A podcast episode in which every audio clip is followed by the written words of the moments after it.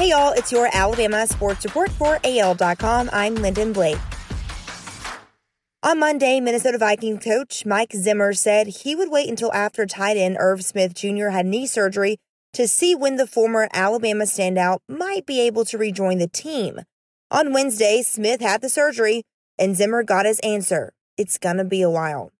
ESPN and the Minneapolis Star Tribune were among the media outlets reporting that Smith likely would miss the 2021 NFL season because of the meniscus injury sustained in the Vikings preseason finale Friday night. Nick Saban says his players are very much excited about having a game to play on Saturday. Saban added it's important for players to keep the right mindset. He said, We can practice a lot mentally, and I think that can have a huge impact on how we can play and how we can get off to what we hope is a good start.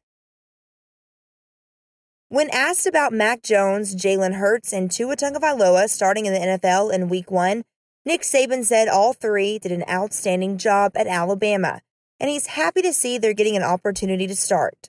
Saban added, I never had any issue thinking they would not have a successful NFL career, he said. He went on to say, now they have the opportunity to see how successful they can be. Saban also cited the quarterback coaches and offensive coordinators at Alabama and getting them ready for the NFL. He also added, We wish them all the best and the best of luck. Nick Saban said some of the young receivers have done really, really well and others need to be more consistent.